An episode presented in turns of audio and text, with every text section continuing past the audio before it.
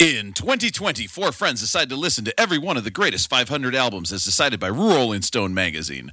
This resulted in a text chain that celebrated the music, excoriated the order, and led us to making this podcast. We are far from experts, and we promise to do almost no research.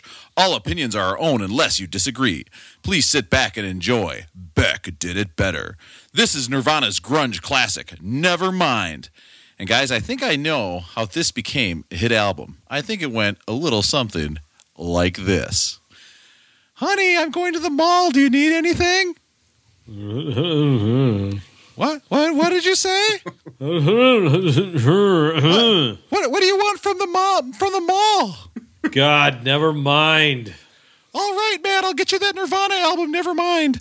Are you sure it's the year 2020 and you're a 40 year old man and I'm over here folding your laundry? Why can't you stream it on your Sonos like your friend Aaron? I wish you were more like your friend Aaron. when you want to hear about the greatest albums of all time. I'm not 40 yet. I'm not as old as you oh. clowns. Look it online.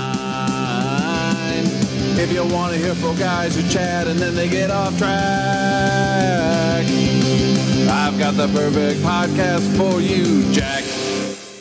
Beck did it better. All right, trick or treat, everybody. Welcome to the spooky Halloween edition of Beck Did It Better. Uh, let me welcome my three scary companions. It's Matt the Mummy from Minneapolis. Say hello, Matt. How are we doing, Rob? Thanks for having me. I'm Rob, part Van Helsing and part Blade from New York. It's Count Ruscula from Minnesota. Russ, how are you doing? All the animals I've trapped have all become my pets. It's okay to eat fish. They don't have feelings. And from Oakland, Zarin.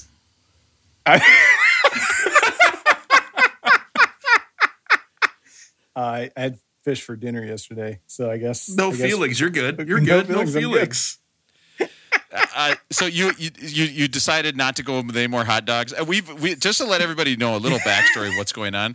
We have just been texting each other pictures of hot dogs. Like uh, we really do have a very small brain, and we're just like, yeah, sounds good to me. Hot dogs.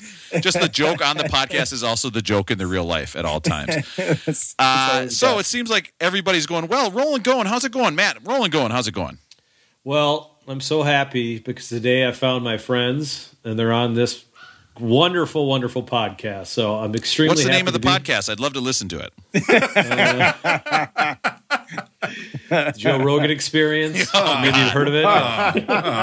If a kettlebell grew arms and legs and talked, it's Joe Rogan. Comrade. The hell, of, Comrades. the hell of Spotify is going to be editing our content. That's right, exactly. I should let everybody know though before uh, I let Matt go on and blather forever. Uh, that we are trying to cut this podcast down to an hour. Okay, we have heard from our fan, and they told us that the podcast is getting a little bit too long. Uh, and uh, Talk about Emerson. yeah, well, I, he he pretty much told me afterwards. He said, "Please don't. Could you just scrub out anytime you mention my name? That'd be great." Um, but yeah, so yeah, we're we're trying to cut this down short. So if this seems um, shorter and it's less of me talking about feet or hot dogs or anything else Chuck that we've Berry. talked about over the last three months, that's that's going to be why. So, uh, rolling going, Matt. Anything else to add to the rolling going? Uh, no, uh, I, I can I, to pick up on last week. You know, I keep trying to find some more cult videos. I've, I've finished the cult uh, series that you've got. I edited out all the cult stuff last week, just to let you know, because that joke Did- bombed. oh, There's nothing in there. So thanks for listening to the edit. I appreciate it. well, I'm consistent. All right. It's going good, Rob. Thanks for having me. Glad to be here today. Good. That'll be a good edit point. I could do that. Russell, rolling going. How's it going? Rolling going. I've kind of kind of got a two part rolling going. So the first one is, as you guys know, I'm Uncle Russ. I'm one of the greatest uncles in the history of the world. And Russ's I'm going, wheel of rubbing my feet. Yes. and I'm going down to babysit a couple of my nieces and nephews down in Rochester this weekend. And anytime Uncle Russ shows up, I got to show up with something new and something fun. I've told you guys once before how I came up with this board game, or I came up with this big wheel where it came up with new activities. So I wanted to run by my my new idea for the new Uncle Russ game and see what you guys thought of it. Because you have kids, you can tell me good idea or bad idea. So can I run that by you quick? For sure. I'm here for it. Always Yeah, we're here to it. judge. We're here to judge you. Well, I expect to be judged appropriately here. What I'm going to try to do is take the game Guess Who. You guys know that game Guess Who, where you've got pictures of all these little cartoon characters, and then you guess Yeah. back and Right. forth. Does your person have a hat? Does your person wear glasses? If you, if you pull the if you pull the female right away, you're screwed because you're instantly going to lose. There's strat- I didn't know there was strategy to this. No wonder my Oh, yeah. niece Oh, yeah. keeps I didn't kicking my ass in this yeah, game. I always I always say, does this person have white hair? And there's Oh, a very wait. no no offense, Russ, but there's very low percentage on the board of people that have white hair. So if they have white hair, you're set. It's Well, no problem. actually, this kind of this kind of plays right into where I'm going with this. So what I've decided to do is make my nieces and nephews a custom Guess Who game.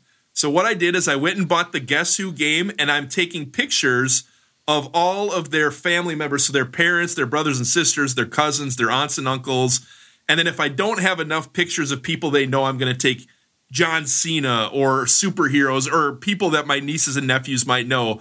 But now that you say if it's a one question and it's automatically going to be, does this person have white hair? Yes, it's Uncle Russ. Yeah. Now I feel like I may, may need to go revisit what I'm doing here. But what do you guys think of the idea of custom Guess Who game with only people that your kids know?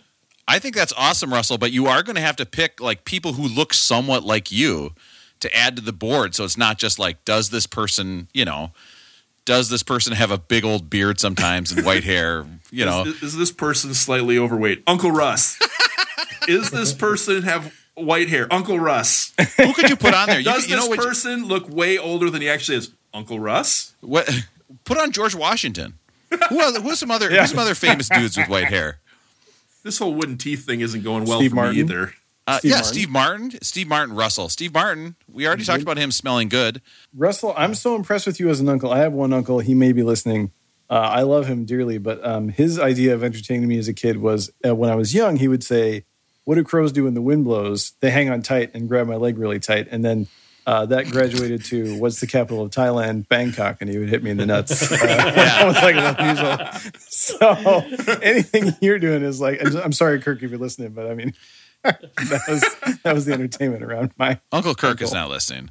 Uh, yeah, that is classic Uncle shit, isn't it? Just like causing trouble. It's like, uh, Mm-hmm. did you what did you what did you buy them for a gift one time, Russell? Didn't you buy them a harmonicas or something like that? I, I did buy my two nephews harmonicas last Christmas just because I, I knew it would enrage their parents and I just wanted to see the look on their face. But they actually really liked the harmonicas. Yeah, anything with loud noises, yep. um, anything that has to do with water, particularly in the house, or anything that has more than like five or six pieces to put together, that just pisses parents off. So you know, just just give, keep giving those gifts, and uh, it'll be good. If you, I'm if your so goal is Russell. Yeah, the the custom guess who that's next level. yeah, that is that is, that is phenomenal.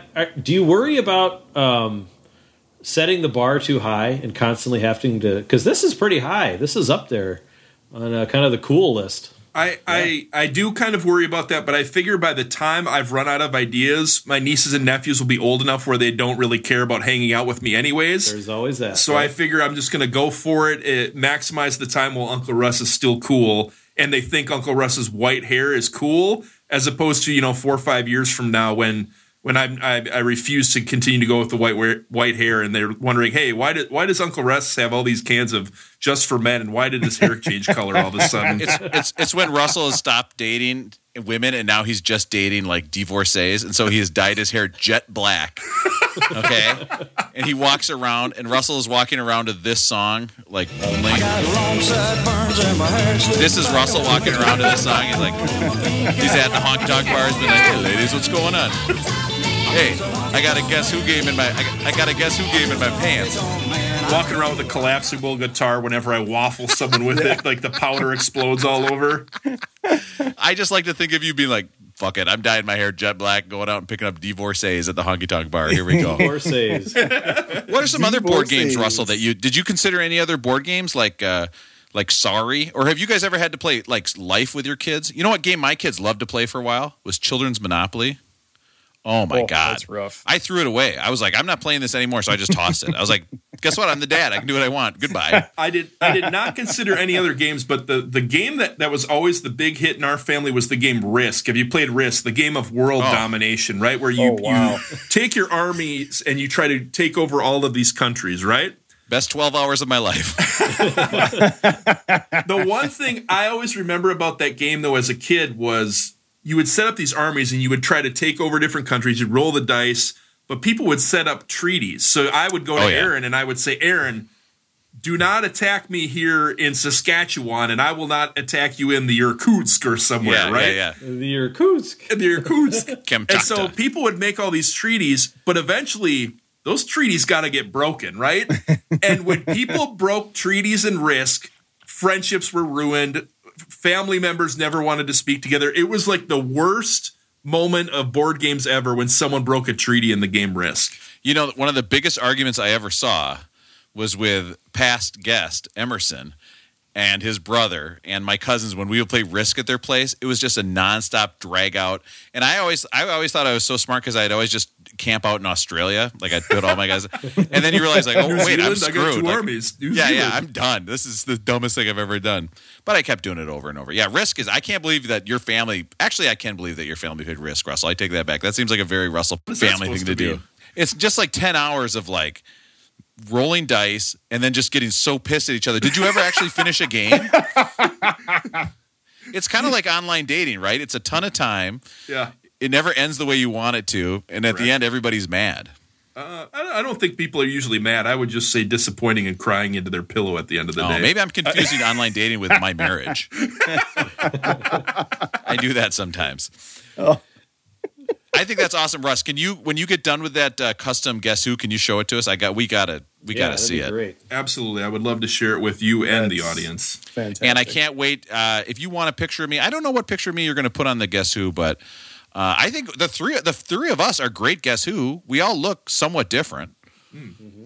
Some, I think if you can find one with Rob with his big afro, his big curly afro that he used to have, that'd Yeah. be pretty sweet. Uh, rolling, going, Aaron. Rolling, going. How's it going?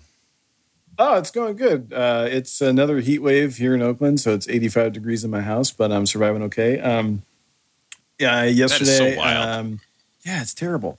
Um, I'm excited right now. I just cracked open a Grain Belt Northeast, uh, an ice cold Grain Belt Northeast, which uh, I thought would be appropriate for our show tonight. Uh, I know I had to look this up, but I know uh, live, when I lived in Minneapolis, uh, I always heard about Nirvana's famous show at the Uptown Bar. And I had to look this up. It was in 1989. Nirvana played the Uptown in Minneapolis. And uh, I thought that it would be appropriate to crack a Grain Belt uh, in honor of all the Grain Belts that might have been consumed at various live shows in Minneapolis over the years. So I've got, I've got an ice cold Grain Belt Northeast. I'm happy to be drinking that and talking to you guys. I love And, the pairing. um, I'll drink to that. Rob, how's it going with you? Oh, just it's, You you're so hey, close. I, I got I got skills. I got It, skills. it's it's Snuck it true. right I appreciate it. Uh, I'm horribly de- I'm horribly depressed, overworked. Uh, Usually anyway, my dates work like I'll talk for an hour, an hour and a half, and then at the very end of it, I'll like, oh, how's how's life going for you? At the very end, I'll save it for that. So I'm working on that. I'm trying to get better at it. Rob, rolling, going. How's it going? uh, rolling going. I'll tell you what. Halloween is coming up, and it is probably one of the more depressing Halloweens of all time coming up because I don't know what it's going to look like. Uh, I don't know if we're going to be able to go trick or treating because Halloween in New York City is the best. Okay, because a you can drink wherever you want because you just take a subway home, but b trick or treating itself, you literally are in one building. You the kids all take the elevator up to the top floor. They hit all the apartments and go down a floor. So literally, they can hit 200 apartments in one building in about 10 minutes. How does an apartment building? So I live in the suburbs. Matt lives in the burbs. Aaron, I don't know if you're if they do trick or treating or even allow candy in the Bay Area for you guys, but Halloween's, ha- Halloween's big in the Bay. They so the thing in Oakland is there are single you know, there are single streets in each neighborhood that are like the Halloween street. So we always drive down the hill and go to the big Halloween street, and it is mayhem. But yeah, it's not going to happen this year. But so my guess is that Aaron or Matt in your neighborhoods and my neighborhood, if you want trick or treaters, you leave lights on. How does it work in an apartment building, Rob? So they actually have a list of which apartments are participating, and then you go to the front desk and get the list. So we'll go down to like the 14th floor, and I'll say A, B, J, and F, and the kids just run off, right? And then then the lady and I are drinking in the hallway, do and then they, they, throw come back. at the apartments that are not participating or not? No, that would be terrifying. that would be a huge mistake. I, I uh, th- that's so scary. I can't even think about doing that. But it, it's, it's, yeah. So it's like this huge candy hall, and you never have to go outside. It, it takes no time whatsoever. But Halloween is coming up, so I wanted to put together for you guys. Guess what? I made a list this week. Whoa! All right. About Wow. time you did oh, something for this podcast. Here we go. Yeah. We got Matt taking quotes. We got Aaron doing the, the drink pairing. We bit got Rob's making lists. Hey, who, who, who's the who's the It king? was not here? that hard. I'm not that impressed anymore by your guys' list. This was the easiest thing I've ever done in my whole life. Whenever you guys tell me you're going to do a list, I, it worries me because I was like, oh, they're going to realize there's not a whole lot that goes into it. But this is the list of the best creepy music for Halloween. Creepy music. Fuck Creepy. the Monster Mash. The Monster Mash is not on my Halloween music list. I know you thought it was going to be on there, but I'm going to tell you right now, it is absent from this list. So are Because you ready to hear? creepy enough, or why, Rob? I, I, it's a, it's a putting the Monster Mash on a Halloween list. I mean, just it's stupid. Like everybody does it. Okay, I'm too cool for that. So here we go. Ready? My scariest, or yeah, my I'll just say scariest music for Halloween. Are you guys ready? Song number one. Creatures crawl in search of blood. Michael Jackson, Thriller. This would be Thriller. Neighborhood. This video scared the shit out of me when I was younger. I love Thriller for going to weddings, and if they ever play this at a wedding, doing the like the Thriller dance up and down. Stand and face the hounds. How many weddings you go to where they're playing Thriller? I've never seen That's a very strange wedding song. I've seen it. It's so good. I love this song. Creepy stuff. I remember I rented this video on VHS. That's how old I am. I rented, rented the video from on V- Blockbuster? Yeah, and then I would take it home and watch the video, and then they had like a making of doc and everything. Yeah, where he's putting the makeup on and the the werewolf uh, mask. I can't Yeah, believe I didn't totally go awesome. on more dates when I was younger. I did such cool stuff. I don't know what's Right. going I on. I think just- they'd want to come over and watch the making of Thriller. I just realized that I don't think they play Thriller at weddings. I think I just do the Thriller dance at weddings when they play any Michael Jackson song.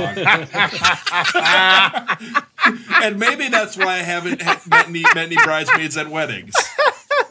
I try to do the moonwalk, love can't do it. I'm just going to do the Thriller dance. PYT, pretty young thing. Russ is back there going.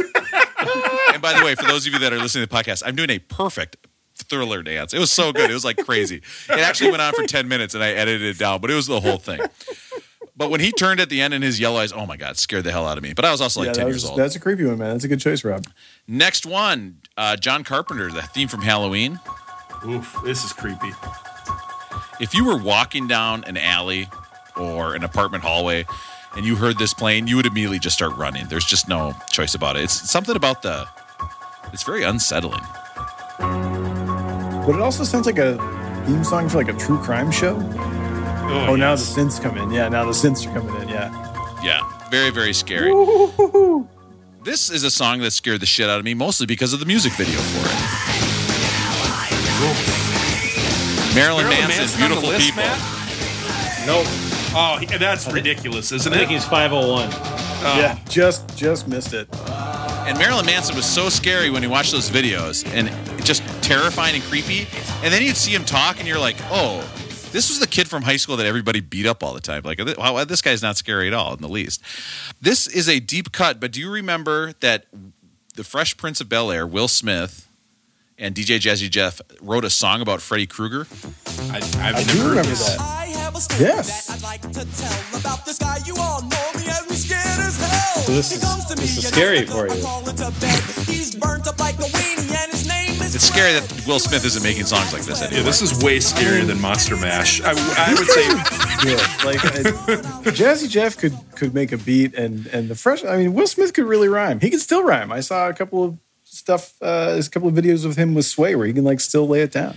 You need to go out and watch the Freddy Krueger Will Smith video. Guys, he did a song about Nightmare on Elm Street and it's called Nightmare on My Street. It's it's Which just wasn't even on. It wasn't even incredible. like a soundtrack cut, was it? No, he just wrote a song about it. Aaron, you should be saying, Rob, what the fuck are you talking about here? Because every No, no, time that you bring up stuff like this, that's what Rob. That's exactly what Rob does you all the time. So, Rob, what the fuck are you talking about? right now? idiot. hey, roll, roll the left field take. Yeah, I lost it. I can't what? click it. What? I can't click it. Where my computer is now, it's way up high. I can't click things as fast. I'm sorry. Uh, and now the scariest Rob. song of all. This is going to be when my children find out that they're probably not going to be allowed to trick or treat this year due to the whole virus stuff. And they come to me and they're going to say this. It's going to be the scariest thing I hear. What am I going to tell my kids when they don't get all their candy? Tell them they shouldn't have ate all those Lucky Charm marshmallows. They would have been just fine for sugar tonight. Okay, so it turns out making a list is actually very hard.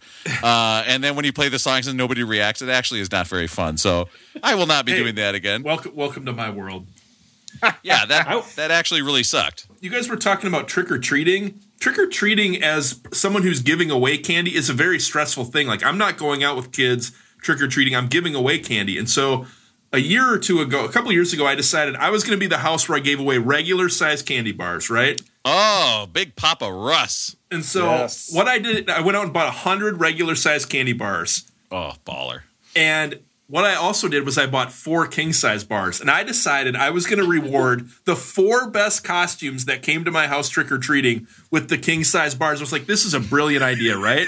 Everything's a contest with Russell. It was the Yep. worst idea I've ever had because it created so much stress for me. Because it wasn't finding the best costumes, and you guys will actually like the best costume I gave a king size bar away to was a kid who was dressed as like an old composer like Bach or, or Mozart or someone, and he used a violin case as his candy candy box or candy Oh, bag. that's nice. Yeah, I like that. So I gave him one. But where it got really stressful was kids would come up to my house and there's two kids, and I can't give one a king size bar and one not a king size bar, right? oh, but what yeah. but if I gave a kid a king size bar, they would run away from my house screaming, That house has got king size candy bars. Yeah. and then all these other kids come up and they're like, "Oh wait, what the hell? This is not a king size candy bar." So it was really stressful because I was worried if I handed one out, there was going to be another kid right up behind them, and they were going to realize I'm I'm not giving all you guys king size candy bars, only that Mozart kid. Russ, if you if you had multiple kids like I do, you would recognize immediately that was a terrible idea. I know, I know. If I give one kid one percent of one percent of one percent more than the other kid, they're like, "Hey, Right. what's going on? This is isn't totally fair. unfair." This isn't fair. They could be having uh, the biggest bowl of ice cream, and if it's slightly less big than their sisters, they're like, He's got four chocolate chips, Yeah. and I've only got three. "This is the And worst day of my life. You're to the take worst this a step further, I also would do so. I'd have the four king size, the hundred regular, and then I just had a big bag of those little dum dum suckers in case I ran out of the candy bars. Oh no! But I would run out of them, and then kids would be running away like with a big Snickers bar, waving it around, and I'm out. And now I just got to do like the handful of the cheap suckers, and that got me once or twice, and. I was terrified people were going to be burning dog shit on my, my doorstep, throwing eggs at my house, or like smashing pumpkins against my windows. I think what you should have done is alternated between full size candy bars and then those like those they're like toffee or caramels that are in the brown and like orange wrappers. Remember you get those, you'd be like, "Well, these are Oh. dog shit. I'm throwing this away." candies. Yeah, yeah, I would alternate, Yeah. and so nobody knew what's going on. They're like, "This is a true house of mystery." Matt, what's going on? I was just gonna say, we're gonna go back to the trick or treating. The one thing I think Wisconsin does better than Minnesota. Oh, I disagree. Ne- Neil from terrible. Neil from Lakeville told me about this. Is that you know they set up on the weekends around uh, Halloween. So Halloween's on a weekend this year, so it doesn't fit. But on Saturday and Sunday, each neighborhood sets a time during a Saturday or a Sunday during the day to set up trick or treating. So from two o'clock to three o'clock, that is uh, trick or treating time on you know Irving and Humboldt Avenue, kind of a thing. Like that is the smartest thing ever. Like we- we're walking around, you got. 18 kids that are three feet high in costumes that they can't see. You got cars going back and forth. You got parents drinking wine out of out of flasks and stuff like that. It is like the worst thing in the world to do it at night.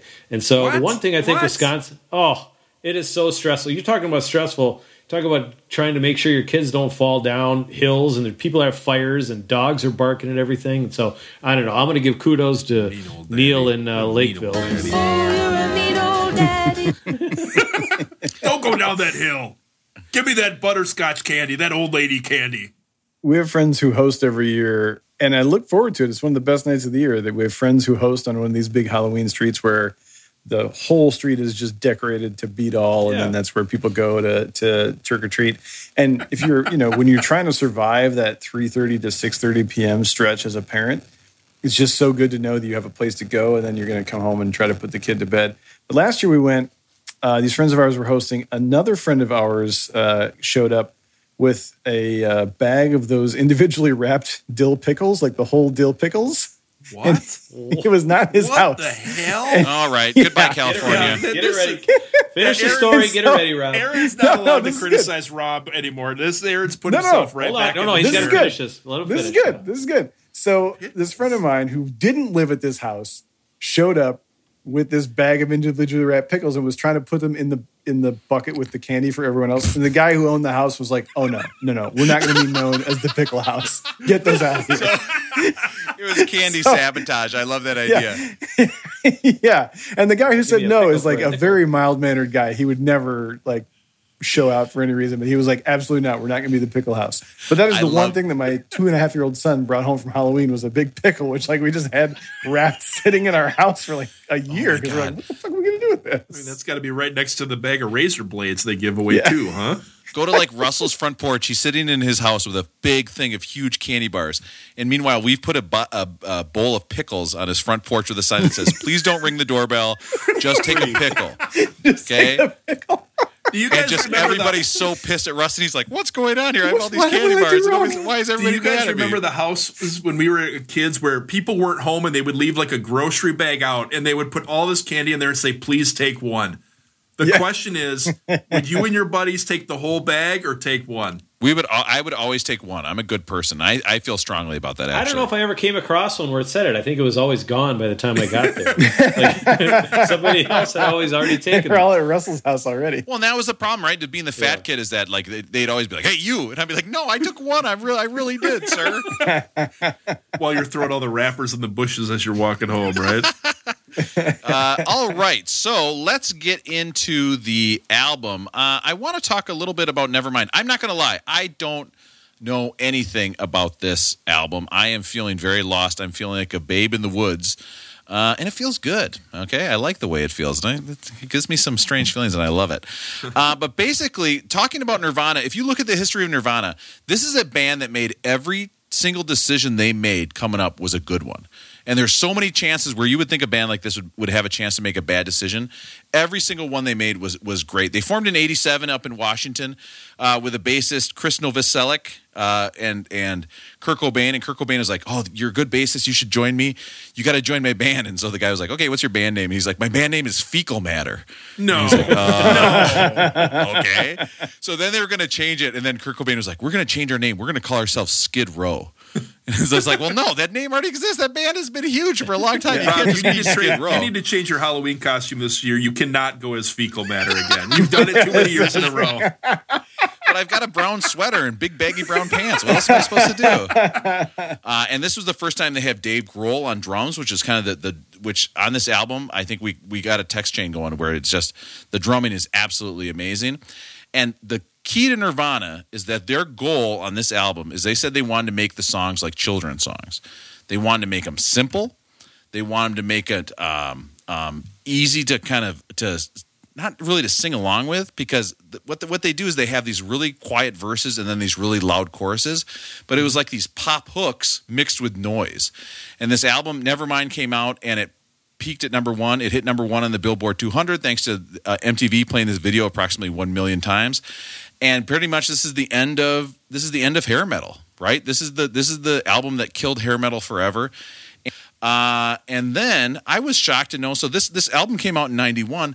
I had forgotten that Kurt Cobain died in '94, and that that MTV Unplugged, which is the, the the album I really know, Nirvana. That's the album I listen to a lot more. I I I don't think I ever listened to this album until just this year. Um, that was actually a posthumous album. I didn't realize that. I, I mean, I is, saw it. Is, is unplugged on the list? Yep. But that was kind of a seminal moment of- for us being music fans as kids, right? Is is Nirvana Unplugged has got to be right up there with one one of the most kind of memorable performances that we have, at least as teenagers, right? Yeah, Oh, well, yeah. and for me, that's how I thought of Nirvana was that unplugged album. And to be honest, all their harder stuff, it scared me. Like people that listen to Nirvana, I thought it was like hard, scary rock. And this was right when I was back in my big Bob Marley phase and my like classic rock phase. And I didn't listen to Nirvana because I thought it was like, I don't know, just super scary, like punk music. Two, uh, it's number two seventy nine, and you know I. I think I had a little different take on the unplugged. the The first one that I heard was some. Who's the gal who sang? Wilson Phillips. Yeah. no, there was, that, there, there was an unplugged by a gal who sang, and that song was always on the radio. I know we'll come up with it later, but you know, and it was kind of this crowd in the background, chat clapping, and it was just like Tracy oh, this Chapman. Is, is that who it was? I have no idea, Matt. We're Yeah. trying to help you. I You know. might be thinking so, I of don't know. I'll- uh, you might be thinking of Natalie Merchant, Ten Thousand Maniacs. Yeah, That I sounds bet that's right, it. you know? I bet that's it. You know, and so that's what I remember as unplugged. But then like Nirvana did it, and Eric Clapton. You know, like he had Layla. Was it Layla that was really popular? And uh, Tears in Heaven, too. and too. then Tears in Heaven. You know, and then Pearl Jam. And I, I, I never, I never, I never liked him. You know, I don't know. I always thought it was. You know, I, I would much rather listen to this album as opposed to unplugged, but I get the popularity of it. And I, I can't believe I didn't listen to this album growing up. I mean, this this should be right when you're like an 11 year old, 12 year old, 13 year old. This album is like right down the wheelhouse. It's like the perfect album to be a teenager and be like, yeah, every I am a by myself. Everything does suck. Like that's how I felt. I should have been listening to this music. Instead, I was listening to Bob Marley, something that I could not relate to in any sense of, at all. No woman, no cry, Rob. Yeah, no well. woman, no cry. Uh, before we get into the album, I want to talk very quickly about the cover. And I know uh, the, the cover claims, Wikipedia claims this is one of the most famous album covers of all time. In my mind, this is an album cover that the kids in middle school who always think they're smarter than the teachers look at and they're like, this is really great art. Like, this really makes me think. I always look at it and I'm kind of like, yeah, it's kind of over the top. What do you guys think of this album cover? It's pretty iconic. It's memorable, right? I mean, it's not that if you said, you know, what's the album cover that really captures your mind for me, it's always Biggie Ready to Die. But that also has a baby on the front. So I don't know. Maybe maybe there's something about putting babies on album covers that like really captures people's imagination. I think you listen to the album and then you look at the and you look at the album cover again. You're like, ah, I get it. You know what I mean? Like they're kind of talking about all this material stuff, and it it it, it makes sense. And I, I think it is absolutely one of the better covers to ever come out. I mean, does anybody even look? Nobody even looks at that stuff anymore. I don't you know. Mac, explain further. I don't really understand where the connection is here. Well, the whole album to me is about, you know, I feel stupid and contagious. I'm not popular, you know, screw all the popular people, all this stuff, right? Yep. And it's about I grew up and, you know, I'm not going to be your little rag doll. I'm not going to, you know, I'm not going to conform to what you want me to be. And you've got this little baby and he's going after a dollar, mm-hmm. right? And so that's it, it now, do you, does it have to be a little baby? But it's just kind of society in general is floating along, reaching for that dollar that's on a hook that's constantly being pulled away from you, right? Does that make sense? Oh, I thought they were going to hook the baby when he grabbed the dollar. I thought they were like fishing for babies. I, I was terrified. This album cover terrified me. I took it totally differently. Well, of course, Geffen thought this this album cover was a terrible idea, and they wanted to to adjust it so you couldn't see the penis on the baby. And so uh, uh, Kurt Cobain said, "Yeah, that's fine. We'll take we'll edit out the penis, but you have to put on a sticker that says if you're offended by this, you're a closet pedophile." And I thought that was but I mean that I thought that was a great move because he's like, yeah, okay, fine, do it, but this is what we're going to do. And, and I'm telling you, every like again, every single decision they make is a great decision. This album, for example, the guy who mixed it, they uh, Nirvana came back and said, "We hate the way it sounds. It sounds way too clean. We we don't like it." And then all of a sudden, it's just, I mean, it, it's what really makes this album. I think is that it's a combination of grunge. But yet it's like crystal clear grunge somehow, if that makes sense. You know, the album cover is like album. I mean, classic. that's, that's what I think about listening to it. I I thought you know, like the Nirvana kids were like sad and angry. Uh, you know when this album they all out. look purple when you were wearing your purple sunglasses. I, Yeah, I would think they the look problem. they look like that guy Grimace from the McDonald's the must have- McDonald's yeah, right. restaurant. Like uh, they would look sad and angry if you were wearing looking at them through purple sunglasses. But listening now, I know that I know all of these songs, so I must have heard them. And the videos for sure really stick in my mind. I can remember watching uh, the "Smells Like Teen Spirit" video with the um, closed captions underneath. Like MTV was like, "We're going to put the lyrics at the bottom so people know the lyrics." Um, but yeah, listening now, uh, so I thought of them as like these guys who don't give a shit. And when you think about grunge music, I thought about like they don't care about you know anything, and they, they've got this do-it-yourself attitude. And then you listen to this album, and it's pristine. There's not a note out of place. Every detail is thought through. So I find that really a fascinating sort of juxtaposition. And I had the wrong idea of them as artists in my mind. I think until I listened again. You I watched a documentary called Nirvana Nevermind Classic Albums, where it's essentially like an hour long documentary of it. But that is one thing they said is like this is you wouldn't really expect it, but this is a very commercial album, right? It's very well produced and everything. Yeah. It, it, it's not It's what I pop was really expecting right. when I listened listen back to it right now. Yeah, it's pop music. Well, I was just gonna say it's like the perfect blend of punk, pop music. There's a lot of '80s hair metal guitar and, and drums in there, and then you just put you put kind of that the clean uh, tracks on top of that, and, and how they cleaned it all up, and it's kind of like this perfect fusion that came together at the right time to to kind of just take over. I think the MTV world more than anything because it attracted anybody Yeah. who watched MTV. You know, at least listen to this song. They didn't just turn it off and say this is whole this is horrible. So I think it's a perfect blend of all of them. Well, I'll tell Yeah, you what. If you want to hear, if, if you want to hear why this song, if you if you weren't around during this time and you want to hear why this album took off on MTV, just listening to the opening of it. First five seconds. Ooh. It's a song that any starting guitar player could play.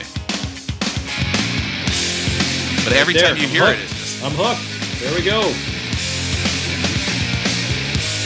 Girls, girls, girls. These what dudes, the are yeah, they sound. about? Those sound like Guns N' Roses guitars to me. You know that kind of like warm, thick sound. now listen to this quiet verse. Every single one of these songs, quiet verses, loud choruses. It's the ultimate hook. It's the secret to writing a great song. Oh, so good. I think this Rolling Stone named this as the number nine greatest song ever. So I'm not. We can probably talk about where this ranks all time, but I think one thing that's really interesting is when you talk about how this kind of brought in grunge, the grunge movement, and made it a little more mainstream. When you look at when you look at the songs that were on the Billboard Hot 100 at the time, and then this rose up kind of out of nowhere, and it all of a sudden this song "Smells Like Teen Spirit" became the number six song on the Hot 100. But if you look at the top five songs on the top 100 at the time, it is completely different and revolutionary compared to what was at the time. So I thought what we could do is listen to real quick what were the top five songs when this song made it to number six, just to give it Oh, give you a feel for where does it lay with the other really popular music at the time. I gotta say, Russell sent me this list, and I was I always try to figure out what Russell's angle is going to be on the list. And I looked at this list, and I was like, "What the fuck is he talking about with these songs?" I was like, "I have no idea. This this list makes no sense to me. This is a wild list." So "Smells Like Teen Spirit" made it to number one on the alternative list, but this is Right. just Hot 100. So these are like to me The the, the, big list. songs of the time. So the number five song of the time from the Oakland area, MC Hammer, "Too Legit to Quit." Oakland's own Hammer. Every time I see a fancy car in downtown Oakland, I just pray that it's going to be Hammer. But I still have never seen him, except for the Warriors parade. I saw him in the Warriors parade, but I've never seen him in his car. I just Do you do the time. "Too Legit" hand signal to every car just in case too, or not? just in case. Yeah, I'm just ready anytime, man. All right, and then there's the and then there's the verse that nobody knows, Yeah, the hottest chorus. And then he starts singing. We're like, "Okay, next song." So MC Hammer was at number five. Number four was Boyz II Men. It's so hard to say goodbye to yesterday. Oh my god, just crying. I'm just crying. This tears song already. Stresses just- this song stresses me out because it makes me realize how many slow dances I missed out on. I watched so many uh, like popular people in middle school slow dance this song. Oh my god! it's just this song just hits me right in the cardiovascular every time. And then number three on the list at the time was Mariah Carey, "Can't Let Go." I don't even know this song. Do you guys Oh know it? god. Oh, now I know it.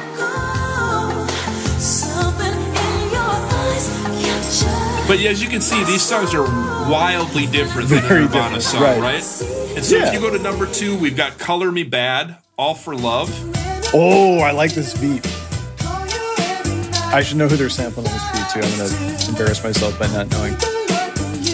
Aaron, now be honest with us, Aaron. Did you ever dress like Color Me Badd in high school? Come on, tell us you did. Uh, I yeah, I mean, definitely like when I could first uh, shave, I tried to like do some kind of like Kevin Love style beard. But I mean, this is another visual joke. Like I still can't do a color me badd style Chin strap, beard. God, strap. I wish I was attractive in high school. My life would be so different. Oh my god.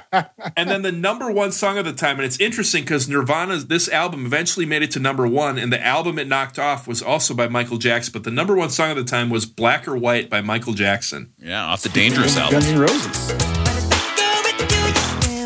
Oh yeah, is this Slash playing the solo on this? Yeah, On the guitar, I mean. I don't know if he's doing the rhythm guitar, but he plays the solo. And I think all these songs are awesome, but it really gives you a feel of how Nirvana was so much different than all these songs or these artists. And it- when you look at the top 50 at the time, it's essentially all these pop artists, and then there's like one Metallica song, one Guns N' Roses song, but it's all pop songs at the time. So you can kind of see where like Nirvana kind of came out of nowhere, became this mainstream group when you're looking at the other the other songs that were really popular at the time. Yeah, and where a whole group of people needed music to listen to that spoke to them, right? And it's so pretty wild that you were it. like, it's like, oh, what concert should I go to? There's Color Me Badd or there's Nirvana. Which one do I want to go see? I like them both equally, said no one ever. All right, number two on the album, and I I've got to tell you guys, I listened to this album. I've listened to it at work while I'm grading papers, and then I listened to it tonight coming back from the gym. Yeah, no big deal. Uh, and I was like, oh, this first song, of course, smells like Teen Spirit, great. Second song, I was like, God damn, this song is great too. Third song, great. I was like, the fourth song, eh, it, great. This has got to be one of the best starts to an album ever. Oh, in bloom.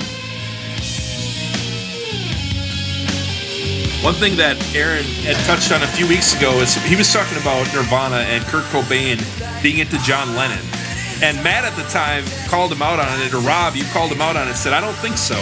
But I have to say, when I was watching this documentary, it turns out that the producer for this record would double track Cobain's vocals to bring a little more out. And every time Cobain would fight him on it, but he would say, Hey, guess what? John Lennon would double track. And every time he would tell him that, he would agree to it. So I, I feel like you guys maybe owe Aaron an apology for doubting his oh. knowledge Oh. about whether Kurt Cobain was a Beatles fan. All right, let's Kurt see what Cobain was Emerson. Beatles fan. let's see what Emerson says about this argument. Rob's right. Oh, thank you, Emerson. I appreciate it.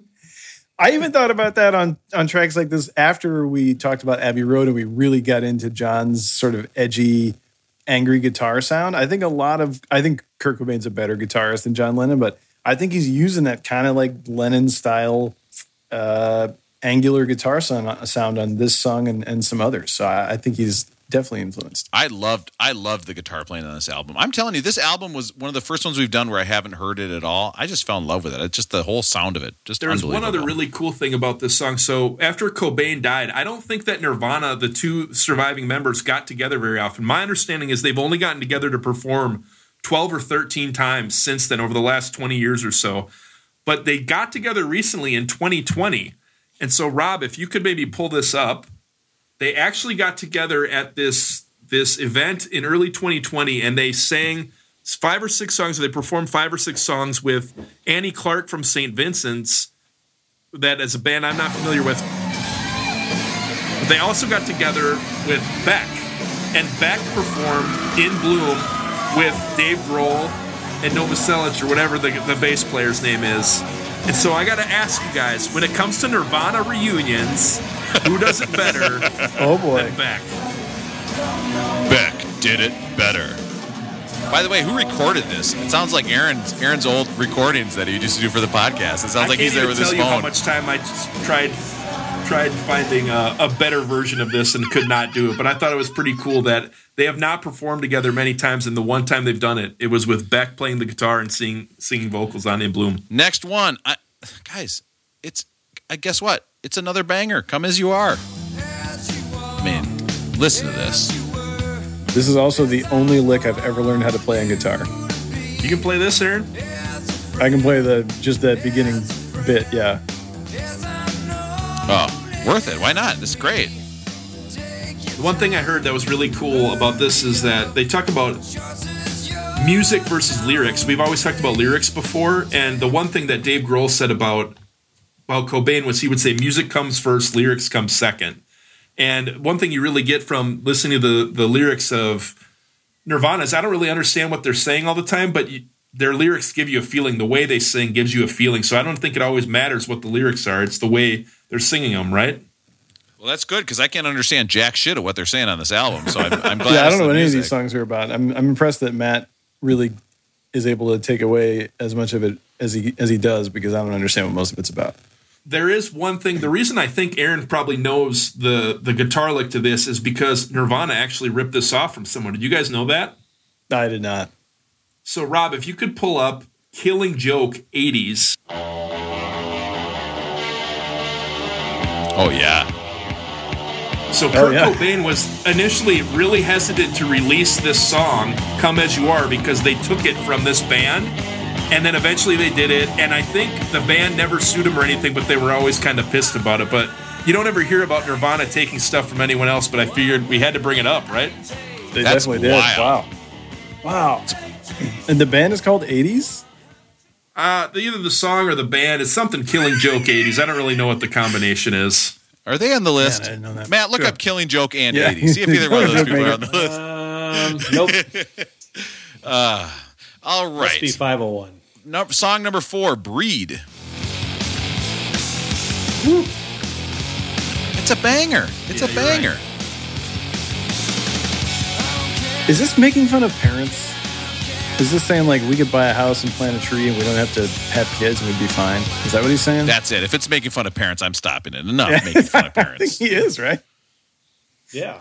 The whole thing's making fun of parents, making fun of kind of the classic American high school lifestyle and how he doesn't fit in. And you know, I'm not gonna, I'm not gonna, I'm not gonna join that crowd. I never will. We'll get into some of the lyrics in a couple of these other songs, but you know, there, it's just it's a it's one constant song after the other that it's not the 80s hair metal you know i'm falling in love with girls girls girls i'm i'm riding my corvette over to the football game stuff like that you know it's the exact opposite of that you know and so that's where i think it, there's just this huge population out there that um, even if you take one or two lyrics out of it right i mean even like come as you are come as you are come as you were you know i mean just things like that if you just kind of break that down into a simple this is the this is a lyric that talked to me. I mean, it, it, you can you can take it forever with that. So I'm so jealous of people that could just be like, I don't care what's popular. Everyone should just do what they want. I didn't figure that out until I was like,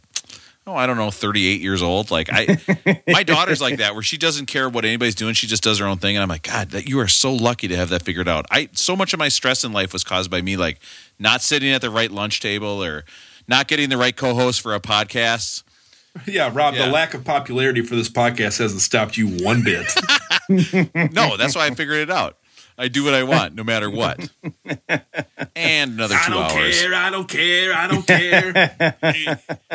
And that's why I made a second list of scary Halloween songs. and this one is just the Monster Mash. All right, next up, everybody's favorite kind of battery, lithium.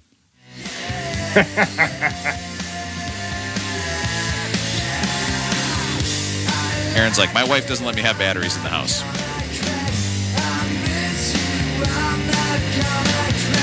God. Song five, all bangers. And all like pretty distinctly different. Like, You can hear how much Novoselic and and Grohl just have uh, mind meld on some of these things. They're just so together on this. It's very cool. well, they said Grohl was the big addition to this album that really changed Nirvana in general, and you can hear it on this. I mean, it's just the drums are are pretty unbelievable when you really listen to them. Is Dave Grohl more famous for being the drummer of Nirvana or the lead of Foo Fighters? Foo Fighters. Now I think he's famous for being Dave Grohl now, but yeah, I knew I still think of him as the drummer from. Well, I remember when he started the Foo Fighters, and I was like, "Is this how is this going to work?" And then they just had. I mean, you realize like he's he must be like a genius, right? I saw an interview with him where I think it was with Howard Stern. They were asking him about Kurt Cobain, and at the time, he he didn't really. He was doing his own writing and everything, but Stern asked him, "What do you think would have happened your, with your career had Kurt Cobain never died? Would you have always been the drummer from Nirvana, where you never got to bring your own music, you never wrote your own stuff?" It was really interesting. I read uh, because we talked so much about the drumming. I I read a a pretty uh, I suppose it was a fairly extensive uh, biographical sketch of Dave Grohl, and I should have let you guys know this ahead of time. Dave Grohl's dad was a flautist, not a jazz Whoa. flautist, but Dave Grohl's dad was a classically trained flautist, and All then right, he had all these musical influences in his life and was uh, you know multi instrumentalist and you know studied John Bonham and uh, other famous drummers, but also played guitar when he starting at age like six. So he was obviously a great musician. Is anyone even sure that a flautist is a real term, or is it just a term It's- that Aaron uses? I'd never, literally, never true. heard it until a few weeks ago. I went to a Mexican restaurant the other day. I ordered a couple flautists, and they were delicious. I loved them. I thought they were great. All right, next up we've got Polly, and I, I, I don't even know what to say. It's, it's good, and and this isn't. I mean, this is just acoustic, right? It's a whole different switch. You keep waiting for you keep waiting for like the distortion to drop in. Doesn't. Here comes my favorite spot right here. Of all the great drumming that Dave Grohl does on this entire record, I love his work on Polly so much. I think he, I know he does the background vocals, the harmonies, but I think he plays the cymbal maybe what like four times on here. And it's, I think of, of everything he does, I just love to imagine him sitting with his eyes closed, with his headphones on, just waiting for the right moment, splashing that beautiful cymbal sound, getting it perfect, and then just going back into like his trance and then doing it. I think he does it three or four times on the track. It's so perfect. We talked about his drumming. I think his drumming makes the album, but I I love the minimalist work on this song so much. to prepare for this podcast, I got a very I, I got an email from Aaron, and like I was kind of alarmed because I was worried. I don't get many, you know, Russ's emails. I kind of look at them later or whatever, but Aaron's emails, I'm like, holy cow, what's going on with Aaron? And Aaron's like, you gotta get it right to the cymbal part right here. And I was like, wait, let me play it again. I didn't. I must not have heard it correctly. Yeah, Aaron's like, oh my It's god, so- that cymbal's so good. I was like, "Huh? It's Huh?" so perfect. It just like it makes the song for me. I don't know. It's just like one of those little details that like really grab my attention. Is this is this almost a perfectly constructed album with the songs that are on the album? Matt's the expert on construction. Uh, I think it drags at the end. Um, But yeah, but uh, Personally- that's at the end. I mean, Yeah, but I mean, there- we've heard a few that have. I mean, they they go out wonderfully. I think this one kind of drags at the end, but for Yeah. the second album and kind of going into a new genre. I mean, it's not like this is their fourth album playing this way with Dave Grohl and everything like that. I mean, as a more or less their first album they've done because the the with Dave Grohl specifically. I Yeah. mean, it's great. It's phenomenal. I mean, it, it's it's it'll be hard to replicate going into. I mean, they did it with number two, but it's hard. I don't know. I, I- You know, when I was younger, I was actually big into Fecal Matter, their earlier band, but it that was hard because I'd go into a record store saying, "Do you guys have any Fecal Matter?" And it was, I have half the time Aaron it didn't work out. Before we move on to the next song, I have to ask Aaron, what do you think of Kurt Cobain's voice as a singer? What does it resonate with you, or where does he rank kind of in the singer in in how you you view his singing abilities? Yeah, it's like it's the kind of thing where I never thought about it. I know that I listen to these songs a lot and I didn't I didn't think about it, but now when you listen and you try to sing along, I have the same feeling as when I tried to sing along with Paul McCartney singing "Oh Darling," where you're like, "Oh, this shit is hard." Like he's really doing work here. So he's he's a much better singer than I ever realized as a kid. Matt, if you had to pick one Nirvana song to sing for uh, karaoke, which would you pick? uh, probably this next one. Ter- that's That's such- that's, Matt's way of moving the That's podcast along. That's like I got to get to bed. I'm a mean old dad. so you'd go up to the person and say, "Can you please pull out territorial pissings?" And they'd be like, "What? Excuse me?" I could I could make it all the way to the end. I couldn't. That would be impressive. So now this is what I thought Nirvana was when I saw everyone wearing like Nirvana shirts. Did Nirvana sell more shirts than any other band ever? Do you think? Yeah, I think his voice is just beat to hell here, right? Like, Oh, totally. It resonates with end, you, but it's just goes. brutal. It brutal And- in a good yeah. way. Like it, it it connects with you, but man, And if you had, if you read a history of Nirvana, there's quite a few times where they had to cancel shows because his voice was just totally shot, like you hmm. can imagine. Yeah, he was doing the most. Number eight, rewind. Drain You.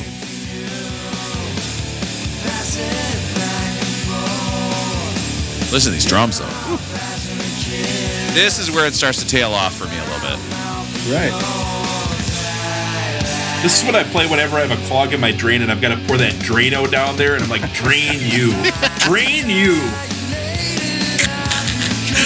The, the idea that Russell has a song for every household chore he does, I do not think that that would be a crazy thing that Russell like.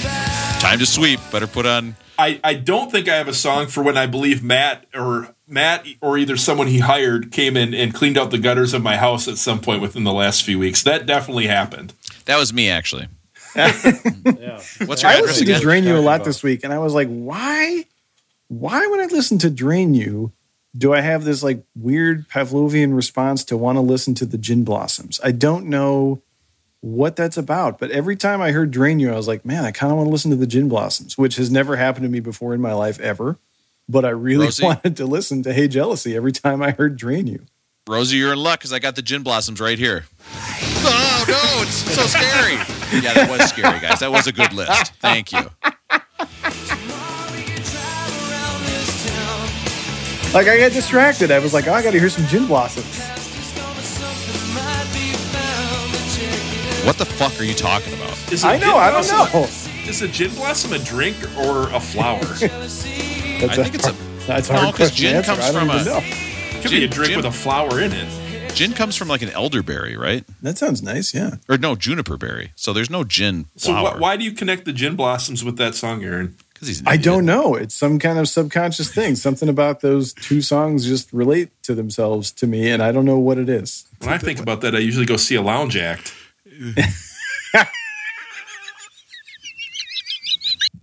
I can't handle Rob. I can't handle Rob with his new audio setup where we can't see him and he's like pointing down with his pointer finger on the mount. I, this has got to stop, Rob. I don't care It about sure will. little- I'm going to go out and be a lounge act.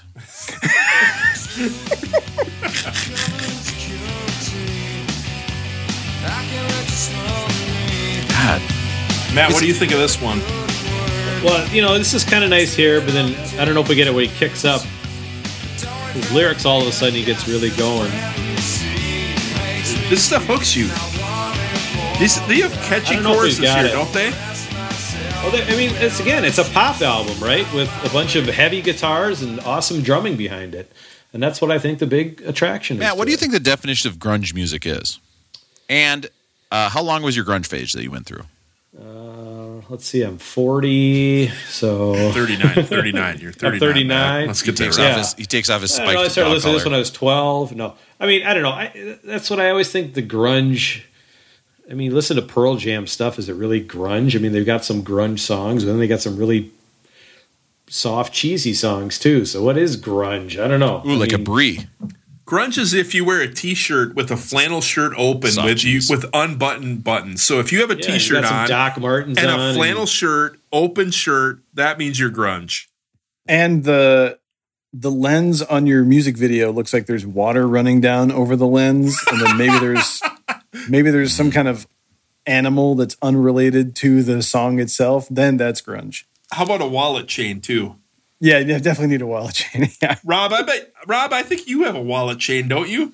Oh yeah, well you know I I, and you got some vans. You're very grunge, Rob. as a night job I am a manager at Spencer Gifts, so I do get certain benefits from working there. Oh yeah. So I do have a Wesley, wall I mean, you chain. brought- it is a valid question. I think it is much more of a style than it is like a musicality kind of a thing. It's just much more of a lifestyle than it is, and I think the the music kind of just goes along with the lifestyle more than anything. So it's hard to define. So what what do you, what is the grunge lifestyle? Just like it's not like being dirty, is it? I don't I don't understand. It scares me. I'm scared of I think it's if you play hacky sack pelt, where when you catch the, the hacky sack, you throw it at people. If you play hacky sack and don't throw it at people after you've hit it five times, not grunge. we used to do that all the time in middle school, and a guy just texted me that I used to do that with two weeks ago. He said, "My I was telling my kids about playing pelt, and they said you are insane." And I was like, "Yeah, that was insane, actually." That's, that's Can you imagine normal. if you have to wear an eye patch these days because you got hit by a hacky sack in the eye playing pelt? Everybody be like, "You're the biggest dummy in the whole world, idiot." Yeah. When I got hit in the eye with the hacky sack, it ruined my whole sophomore and junior year. It was terrible. That's what Aaron's wearing. Those glasses, those purple Lennon glasses, are actually safety glasses. I was just trying to stay safe from the hacky sack. Well, you guys know I had a if if my kid wanted to play pelt, you know what I'd tell her? You should go be a lounge act. No, you should stay away. Okay. Wow, Rob finally gets the he gets the transition. nailing them. How many episodes are we in now? Like 22 episodes, four albums, and Rob finally got the transition. Ooh, You know, this is a song that starts out really corny. But like the, the actual song itself is just phenomenal. And it Is kind of reminds me of uh, of Dani California. You know, Dani California Yeah. by the Red Hot Chili Peppers Yeah. starts out really hokey. You know, then you get to the refrain and it just absolutely bangs, and that, that's what I think. Those are nice drums too. It's from Oh. 2006. I know this one. Awesome. That sounds kind of like Fiona Apple. Oh, what? Yeah, Well, we can't really rip. I think I think Fiona Apple has multiple albums in the top 100 at this point. So she's badass. Don't get don't get it twisted. I think I met her once on a plane. Are you kidding? I said dumb- I think I met shit, her once on a plane. and she told me stay away. So you guys know I take notes for all these. This is one of my On my favorites. notes on this No. one, because I'm not allowed to comment on too many songs. My notes are NA, not applicable. Would you? So we've had we've had two plain songs now, right? Would you listen to this song, Joni Mitchell's version of "This Flight Tonight," or Nazareth's cover of "This Flight Tonight"? Which what Oh. would what would? Nazareth's cover of this flight tonight. I've listened to at least a thousand times. I thought you were going to say Marvin's "Gaye Flying High in the Friendly Sky." Oh, I that's come said on. that. That's come on my Alexa a couple times when my kids just s- plays music. She goes, "Play music I like," and then it's Marvin Gaye, "Fly High in the Friendly Sky," a song all about heroin. I'm like, mm, let's go to the next song, maybe. all right. And then when I try to get there, oh, you know what? I, I was I was scooping out some protein the other day out of a bin, and there's all this. There's like these metal chunks in my protein, and I told my wife, I said, "There's something in the way." Oh no! Oh, Did she, that's the worst say one it, ever. Did she say it really softly like this, Rob, where you had to like really pay attention and listen to her? Because sometimes when people do things softly, it really draws you in. I'm going to ask you not to talk like that anymore, Russell. Okay, that's going to be a request I make for this podcast. No I think more one soft of the really talking. cool things about this song is I, I read or saw in this documentary that Cobain wasn't getting this right. They weren't getting it the way they wanted. So he went out and he laid in the control room and he just started playing this while he's laying on his back. And so the producer's like, just keep doing that. And he pulls out these microphones. They essentially record the majority of the, the song with him just laying in the control room playing it on his back. But it's like this really quiet sound. And I think, you know, I was kind of mentioning that sometimes when people speak softly, that's what really draws you in and catches your attention. And I love this song. I thought it was fantastic. I thought it was going to be a, uh, I guess, some kind of Beatles reference uh, when I, I hadn't listened all the way through the album for so long, and I thought it was going to be a reference to uh, something, and then it really isn't. I thought you were going to say something in the way she moves. Wait, is that the same song as something? God, Isn't I'm the an song called idiot. We just did it last. We just did that album two days ago. I think it's I've just already called forgotten something, song it is. right? I don't know. Maybe I'm yeah, wrong. I fucked that up. It doesn't matter. I'm editing this out so I look smart. And you know what I'm going to edit in? Rob's right. Thank you very much, and I appreciate that. All right. And by the way, this song sucks my balls, but I agree. don't like it. This is this is the worst song on the album. This was hard to listen to. Yeah, I'd like. I think it's cool that they were able to include this. Like, okay, five minutes left. Destiny. There's only five minutes left of this clip. oh my god. He was laying with his head in a garbage can for that one. I don't know Matt, what's what do you think there. of the, the finale on this one? So again, it, it it's the whole album's great, except it just it goes out with a whimper. The twelve and thirteen are horrible songs. yeah, You don't like something in the way? No, I think something in the way is You one of the best. I got to put- listen to it again. I I think something in the way is Matt's one of right. the best three or four songs on the album. I think it's a great What? song. Yeah, What? I like it. He says it's okay to eat fish because they don't have feelings. Like he's really like on uh. some other wavelength. I would I would say that it's it's a it's a top ten song in the on the album. I'll give it a top ten. I would say it's in the top 15. Easy. Yeah, I mean, it's better than Out of that Lounge Act for sure. Oh my god. That's no, Matt's totally right. I love this album until you get to the end. I listened to that endless nameless once just so I could say I listened to it, and then every other time it came up, you couldn't you couldn't hit the skip button fast enough to go back to uh, "Smells Like Teen Spirit." By the way, why is it called "Smells Like Teen Spirit"? I heard, I, I, saw in the documentary that at one point there was a, a female kind of uh, alternative Nice. artist who made some sort of comment about his his deodorant and then spray painted it on the wall. So she said that Cobain smells like Teen Spirit, but we probably want to check that because I'm sure our listeners are going to know way more about Nirvana than I am. But I, I feel like she pr- spray painted something on the wall about his deodorant, and that's kind of where they took the name from. Oh man, have you found yourself recently as an adult going out and forgetting you put to put on deodorant that day? I know All Aaron probably doesn't wear deodorant, like or he wears. What do you have for deodorant? Let me guess, Aaron. Let me guess what you have for deodorant. Do you have Tom's of Maine deodorant with no aluminum in it? I have Tom's of Maine toothpaste, but not Tom's of Maine deodorant. Uh, I I don't wear deodorant very often, although I find that I smell worse as I get older. And I do have a nice stick of deodorant that uh, my my lady bought for me uh, at the uh, natural uh, pharmacy. So I, I put it on. Uh, Okay, wait, when I wait, wait, wait, wait, she wait, might wait. want Shut up, shut up, shut me. You might have to heat that up in the microwave, which you don't own. So you may have a problem with that. What the hell is a natural pharmacy? Is that like a drug Pharmaca, dealer? Are you you talking know, about it's a like drug they've got all dealer? the Or you regular- go and you get your uh, essential oils and all Yeah, the other totally. stuff that the FDA never never bothered to Oh, approve. okay. Yeah, but they got their own. You know, they get it's like they got a regular pharmacy counter where you can go get your you know, Aleve and all of that, and then you can get uh, you know natural deodorant. No, stop saying you know. We don't know what a natural Like, that it pharmacy doesn't is. have aluminum in it, things like that. If you told me everyone who works at the natural pharmacy is naked, I would be like, okay, well, that makes sense. a natural pharmacy, is there just like coconuts around? Like, I don't get what is natural about it. And I- also, yeah, you don't mean, wear deodorant every day. That's wild to me. I don't. I would get I, fired. I would get fired in two days. Two days it would take me. I didn't wear deodorant today to work. I pulled out. I have like three sticks in my desk just for that moment because it. if you're a teacher and you have one day where you stink, that's a career. The, for the rest of your career, you're the stinky teacher. You're stinky Rob. for Rob. the rest of your career. Rob, isn't that why you've had like ten different teaching positions over the years? Like Yeah. you, you, you forgot your deodorant one day. You're like, honey, we got to move. You got to find a new job. I'm going to edit this out, but I do want to tell you when Jenny and I taught in a school together, uh, I let a kid go to the bathroom once, and later that day I went into the bathroom and I saw on the wall somebody had written graffiti that says "Miss has nice tits and I want to hold them." Hey, we we needed to, I like the second part. It's so sweet. It's this so needs to be and gentle. in and it needs to be bleeped, Rob. This is our bleep Yeah. joke of the week. I'll it's so talk to her sweet about and that. gentle, just like a nice tender Yeah, thought it was though. Yeah, it was. It was like so sweet. Meanwhile, I'm, you know what I mean? Like I'm Oh getting down and dirty with it. Holy shit! This is our bleep joke of the week. Bleep joke of the week. Oh yeah, very very funny. Let's get into the part of the podcast where we grade this album, and we use my very simple grading scale. Is this song rolling? Album, album. No, we're going to go song by song.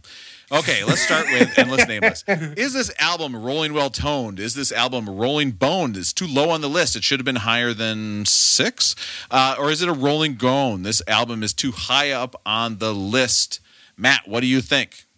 Uh, you know, for the albums that we've have gone through, I think this is rolling boned. I think the top 500 albums, uh, you know, the, the top top, the top 10 should have uh, genre defining, um, cataclysmic shifts in music defining. Get a what? Uh, You know, moving from hair, the kind of the hair metal '80s to into the grunge of the '90s, and everything that's come after that. Um, this album absolutely did that, even if uh, you know they weren't the first ones to kind of do it. They, this is the mainstream one that that made that transition. So I think this album uh, got rolling boned by being placed where it is. It should be higher. Wow, this is one of the first rolling bone that we've had. Russell, what do you think? you know, I, where was this at the first time we listened to it, Matt? 18 or something on the first list? Seventeen, I think seventeen. I think one of the when we started this quest, I remember texting you guys and saying, We've listened to all these Beatles albums, these other albums that were in the top 15, and I said, Holy shit, this is way different than these other albums. It was just in your face, it just rocks really hard. And so I think that it's hard to really decide, hey, is this one of the four or five greatest albums ever? So I'm going to say it's Rolling Well Toned because to me, it completely it just flips everything we've listened to on its head right now. It's so hard, it's so intense, and it, it probably resonates with us more, admittedly, because this was really big when we were kids. This was really big when we were teenagers and into music. Yep. And so I think it probably resonates with us more than maybe the Stevie Wonder album would or the Joni Mitchell album would. But I think it's definitely Rolling Tone. It deserves to be in the top five to ten. It's fun to do. It's fun to do an album that we remember coming out, right? And when we're talking about the history, it's like, oh yeah, I remember seeing this on MTV. I th- this is fun. Yeah, That was 100%. Rob's smart thing of the week that he said. You dumb shit, Rob. God damn it. it's fun. Yeah. Okay. Yeah. Th- thank you. Uh, Aaron, uh, what do you think of the album? And I want to remind you that I have not come up with a rhyming word yet, so please take your time so I can think of one. And we're going to see how funny Rob can be in one minute. He's full of shit. He's got. He, he's, He's got I bet he spent eight to twelve hours on this. Probably He spent may- his may have entire- been, he may have been at a lounge act while he was getting ready for this, but he knows exactly what he's saying. Go for it, Aaron. Every minute he spent waiting for his ATP to regenerate between sets of squats today was looking on rhyme.com looking for a rhyme for this for this album. I was very. Uh, I was stoked to listen to this album again. I didn't. I, I know I never owned this album on CD, but I. Hey, Aaron, did you own it on vinyl? Oh, look at that. Oh, Russell, Russ bought this at Target, the, the record store of my choice. that is rad. What's the last song on side one? Because I don't know what it would be like on vinyl. Okay, now I've actually come up with like three different ones. This is taking very long. the last song is your song, Polly, Aaron, that creepy, really creepy song. Oh, I like that. That's cool. Yeah, so I definitely I I I knew the songs better than I remembered, but I discovered something new every time I listened to the album. I think it's a great album. I like Matt am sort of like maybe there's a few clunkers on here and the end of it doesn't grab me. Uh, so I'm gonna say a very subtle rolling groan because I think it belongs in the top ten, but I I feel like we're going to hear other songs uh, or other albums of similar genres that that will be better. But uh, it's definitely a top ten album, and I I love listening to it. But just to be contrary, I'm going to say rolling slight groan. Okay, I didn't hear a word you said because I was focusing. Rob Emerson told us to listen to respond, not to listen to talk. Who? Who said that? Uh, and I have to Rob say, is not always right. I have to say, I'm not clipping that noise. I have to say, I have outdone myself with this one. I cannot believe Rob's that in that short amount of time, he's I came up staring with at the something ground. so We clever. can't really tell what he's doing. He's if it looks like you're meditating. This needs to change, Rob. Uh, yes, I'm definitely going to get down that. This is the definitely make, fixing this situation that I do one hour a week is definitely at the top of my list right now. One hour. Uh, well, it actually takes me about a half hour to move both girls into one bedroom because I'm using one of their bedrooms as my recording studio. sir, are you Flabby? Road. You Huh? have one of your daughters doesn't sleep in their room No. because you are taping a podcast. Yeah, and they understand that. They're actually, yeah, they're happy to do it. They know how important this is. that is insanity. I'm I'm the man of this house, and I'm in charge of it. but don't let him. Gotta be quiet about that. Rob, what's your final rating? And get ready for this. It's so good. And I did come up with this at the last minute. It's, oh, it's so good. I'm going to give this a rolling comb as you are because I wish I would have listened to this in high school. I think it would have changed my whole life. Okay. I think if I would have listened to this and he was like, you miss society. And I've been like, yeah, fuck society. I don't have to be like a popular, cool, handsome guy. I can just be who I want to be. So I think it really would have changed my life. It- I don't have to wear deodorant. Oh no, I don't think that's the the message of this at all. There is no reason that any human being should not wear deodorant. That's wild to me. That is going in next week's making fun of Aaron bit. I don't understand how you don't have deodorant. What do you have in your house? Do you have anything? Do you just have like a lawn chair and like a kiddie pool? That's how I picture your living room. What is going on in your house? You have nothing. It does makes no sense to me. He's in his garage and Cut some tomatoes. He's in his garage, and all he has is a poster in the back of the Pink Floyd albums on the lead, naked ladies' backs, which I, you know, that's pretty cool, I guess, but that seems a little bare. Um, and that was a pun. So that is it for this very short episode of Nevermind from Beck Did It Better. Next album we are doing is something I didn't look up. So what would you guys say it is if you had to guess? Rumors. Is it Fleetwood Mac? Rumor, rumor has Fleetwood that we're doing Mac, another rumors. podcast. Yes, Yep. we are going to put this out approximately five week after that cranberry juice guy got famous, and so we are going to have totally missed the boat talking about Fleetwood Mac. Nice job, everybody. We are going to talk banger after banger, and finally we get to see Aaron be mad talking about rumors. That's it for Beck did it better. And now let's see you guys think of a joke in a minute. Oh yeah, let's see if you I can got do it. it. I got it. Oh shut up. I got it. I got it. Wait, this could be bad. Or maybe I don't got it. Too lazy to look it Okay. up online. If you want to hear folk Aaron's guys writing on his garage now. get off track, Mrs. Sawyer has nice tits, and I want to hold them. I want to hold them. podcast for you, Jack. Beck did it better. So maybe if there are trick or treaters that come to my house, do I just give them deodorant instead of candy bars this year? That'll help them out. You know, they don't need to smell like that teen spirit. Trust me, middle school me would have been so thankful for you doing that. Because I, know here I am dressed in a big gorilla costume, just smelling like a bunch of mulch. I must have just smelled awful. I'm gonna get him. I'm gonna get him that organic, that organic deodorant that Aaron's wife got him for his last birthday. Well, I never understood why my mom was so mad about it all the time. I was once on a plane with her, and she said, "What is that smell? You didn't put on deodorant." And by the way, I'm like 17 at the time. Like I am older than you would think for this story. She's like, "What's going on? You're not putting on deodorant. What's going on?" And I goes, "Mom, I put on deodorant. I, I don't know what you're talking about." And it turns out the stewardess was sitting behind us next to Matt in the jump seat, and she was she was eating a McDonald's hamburger, and my mom smelled that and assumed that was my bo.